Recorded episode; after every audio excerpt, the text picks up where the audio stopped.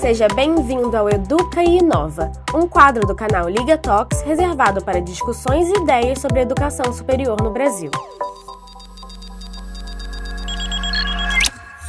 Olá, eu sou Karina Lisboa e hoje a gente vai falar sobre arte e educação. Arte e educação, no meu ponto de vista, sempre precisam estar associados. A gente normalmente atribui arte a uma disciplina na escola, e a gente, quando vai para a faculdade, imagina que também vai ser uma disciplina eletiva, que isso não faz parte do nosso dia a dia. Bom, aqui na Liga a gente não pensa assim. Arte e educação estão totalmente conectadas. Por quê? Porque a arte ajuda você a ressignificar o que acontece no mundo, o que você pensa e transformar isso sim em conhecimento.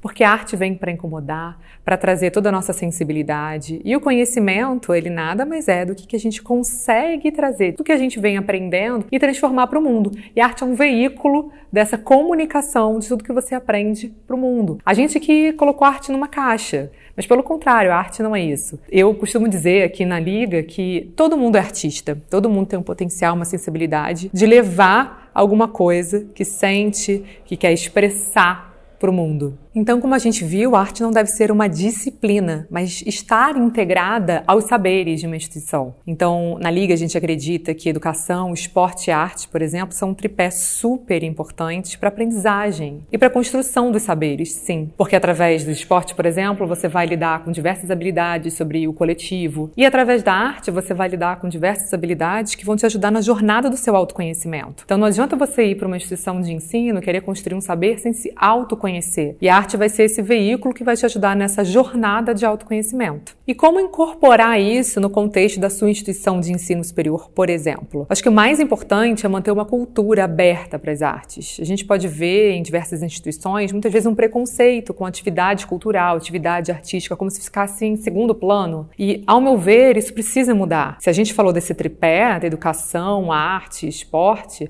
a gente precisa colocar, então, a arte no mesmo patamar dos nossos próprios cursos de graduação ou pós-graduação, cursos livres. Então, as instituições que eu vejo conseguirem atingir essa mesma valorização são instituições que incorporam atividades artísticas e culturais e, com isso, conseguem fazer esse campo estar bebendo cultura e práticas artísticas. E quais são os benefícios de ter arte, de envolver a arte numa instituição de ensino superior ou em qualquer instituição de ensino?